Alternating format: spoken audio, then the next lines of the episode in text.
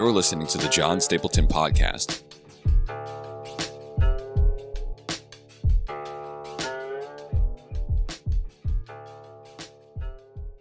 Why is it important for the everyday Christian to be interested in learning more about archaeology? I think we were kind of heading in this direction. And Yeah. how might it boost their confidence in the historicity of the Bible? Yeah. Um, like I said, um, or like we talked about, archaeology can't prove nor can it disprove, but it has the role of um, illuminating, has the has the role of illustrating and confirming the the biblical backgrounds of Scripture, um, and so I, I think that's how it helps us, helps Christians nowadays, um, you know, understand the the historicity of, you know, what are we reading, like like Paul's um, missionary journeys, you know, um, yeah. Uh, what comes to mind is is stone jars that resemble the the jars described in the wedding at Cana that Jesus turned water into wine. These stone jars that just found it's just little stuff like that that corroborates the biblical data, and um, yeah. So I always thought it was random that John had to tell us that each one of them held between 60 and 30 yeah, pounds or something. isn't that odd? Not pounds. It's like liters. And- so many liters. and we have such a different evangelicals nowadays. Mo- predominantly, most of them have a different hermeneutic than most, um, than than uh, interpreters in the past, like early church fathers. Man, they had some wild interpretations about the wedding at Cana. Just like turned it into grape juice. just like just like the different like oh he there's six jars okay this this is the six virtues and it's like okay it's just odd anyways rabbit hole um No, that, that's interesting. It's, it, it's kind of like when people try to like allegorize the Song of Solomon. It's like, Yeah. no, that was a real couple. yeah It's not the church and Christ. That's nasty. Yeah, yeah. It's um, yeah. I, I think if we're being um, faithful to the to the uh, text of Scripture, we're searching for the for the author's intent first and foremost, auth- authorial intent, um, and we're searching for the hermeneutic of the uh, of the author. You know, hermeneutic of the apostles, of the prophets, of um, so. But yeah, and speaking of hermeneutics, I think why biblical archaeology is so important and why it plays into Christians um, you know, understanding the, the, the historical realness um, of Scripture is that it's a supplement, excuse me, for biblical hermeneutics. It provides contextual information for us to help us interpret um, Scripture. Um, when I was when I was researching this, um, Edwin Yama, uh, Yamauchi, he's a Japanese American archaeologist. Um, he wrote a book um, regarding the uh, some New Testament sites in Asia Minor. It's actually a really long title. It's a breathful, but he wrote he wrote this book um, about the archaeology of these New Testament sites. He goes through Ephesus and most of the the towns in Revel- uh, most of the cities mentioned in Revelation. Um, and in the foreword of the book, it was it was written by um, his friend. Um, and his friend uh, writes this opening paragraph that I think it just perfectly illustrates the importance of of biblical archaeology for Christians today. And I want, to read it for you, Sure. um, almost as a closing.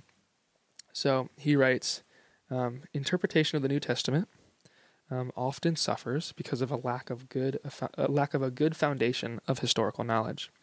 The result is unhistorical and idiosyncratic exegesis, and unsubstantial and often even absurd speculations, and thus the scripture is dishonored.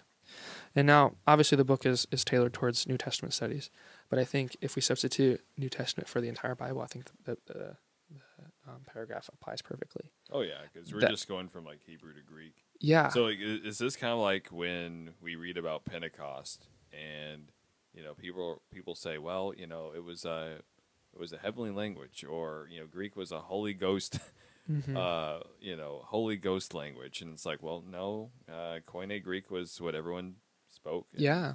and Pentecost probably enabled the apostles to talk to all the visitors that were in Jerusalem at the time. hmm Yeah, and um, yeah. So archaeology, in that respect, helps us understand or interpret passages, and I think that's why archaeology is so important. And it's not solely limited to archaeology. There's also other, you know, Yeah. Well, I've noticed in like the the commentary. So the commentaries that I have that are uh, focused more on the archaeological aspect of of studies, it's it's all it's it's impossible to make an archaeological point without setting the setting the history around it, Mm-hmm.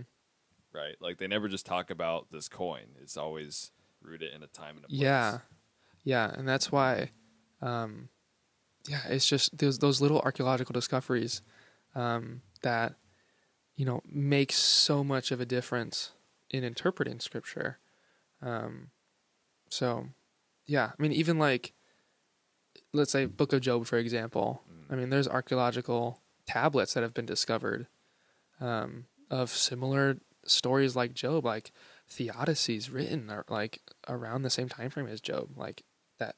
It's it's which illustrates that suffering is is not just a, a Hebrews or it's not just a, a Christian idea. It's a it's a humanity idea, Yeah. which puts a whole different scope on the entire interpretation of of Job. That it's not it, this isolated vacuum narrative. It's it's this broad, encompassing narrative of, of, of all people. So that's just an example. Yeah, and it, and it gives you the opportunity to compare worldviews. Yeah. Like, and I think this is important to know. Like, a lot of people don't understand that um, the biblical narrative, Bible stories are not put in the Bible so that we can do what those characters did. Not everything Mhm. is prescriptive. Yeah. Uh, most things are descriptive. Of this course. is what happened, and um, it's meant to teach us a lesson. Like those stories carry carry moral lessons, and the the interesting thing is, none of those stories directly tell us at the end. Here's what you need to gather from the story. So, like, for example, uh, people say, "Well, you know, polygamy is in the Bible. It's a good idea, right?" Well, no. Everybody who had an, an extra wife wanted to kill themselves Yeah. you know or it's like uh you know there are seven suicide stories in the bible and uh and and not one of them ends with a moral hey that you know this person went to hell because it's a sin like none of those stories have that conclusion uh but you're supposed to draw your own Yeah. you know Yeah. um yeah and, and so it's fascinating that the bible does that through story because honestly especially in our time uh and age like with like i'm a millennial um and uh are you gen z I don't know. I'm 20. I think that's that's gen z uh, it's like our our uh our generations like we love experiences Yeah. right we post we post in our stories Of course. um, oh, we're still going.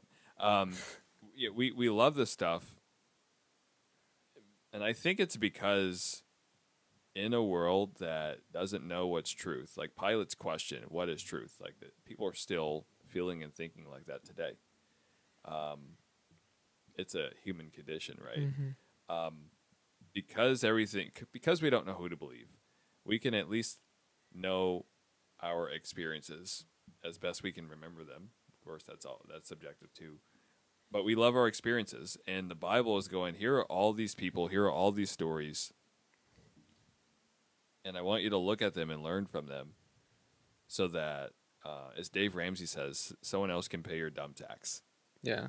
like someone else can make the the mistake, and if you read their biography, you can learn from them Mhm. and and and save yourself that experience. Yeah. That's good. I like that. Yeah, awesome. Uh, hey, thanks for coming out. Of course, dude. This is a blast. yeah, I loved it. Thank you for having me on. absolutely. I loved it. That was great. Wow, look at that. We did it. We did it. Yes. Now, for the, Gotta